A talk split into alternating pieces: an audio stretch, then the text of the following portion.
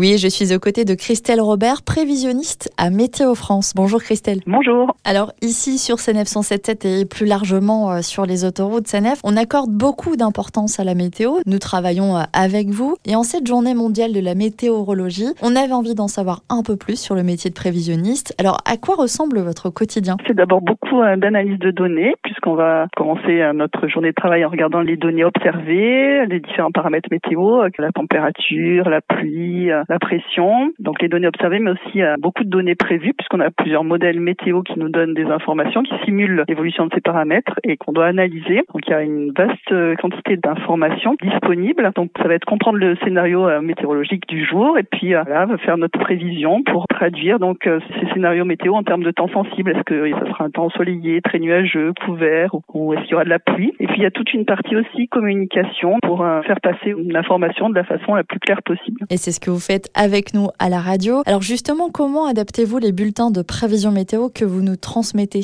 Pour ces bulletins pour SANES 177, nous adaptons déjà en ciblant plus particulièrement sur la zone géographique et puis on les adapte à la problématique route, donc en insistant sur les paramètres qui peuvent présenter un danger pour l'automobiliste, donc comme euh, le brouillard qui réduit la visibilité ou des phénomènes glissants comme le verglas ou la neige. Donc on prend vraiment en compte cette problématique route pour euh, informer au mieux l'utilisateur. Pourquoi avoir voulu devenir prévisionniste? Je me suis d'abord intéressée à la météo parce que je voulais, euh, je souhaitais comprendre, expliquer les phénomènes qu'on voit finalement tous les jours, comment se forme un nuage, une perturbation. Puis après, je me suis orientée vers la prévision parce que j'aime, j'aime étudier ces situations météorologiques qui sont euh, chaque jour différentes finalement et les comprendre. Et ça me permet aussi d'admirer les, les, belles images satellites euh, qui, qui s'offrent à nous. Donc voilà, c'est un peu tout ça. Un souvenir marquant au cours de votre carrière? Ce qui me vient là, c'est cette canicule qu'on a connue en 2019, là, le 25 juillet 2019 où on a enregistré 42,6 degrés à Paris. Donc c'était un événement qu'on voyait venir, mais euh, on pensait pas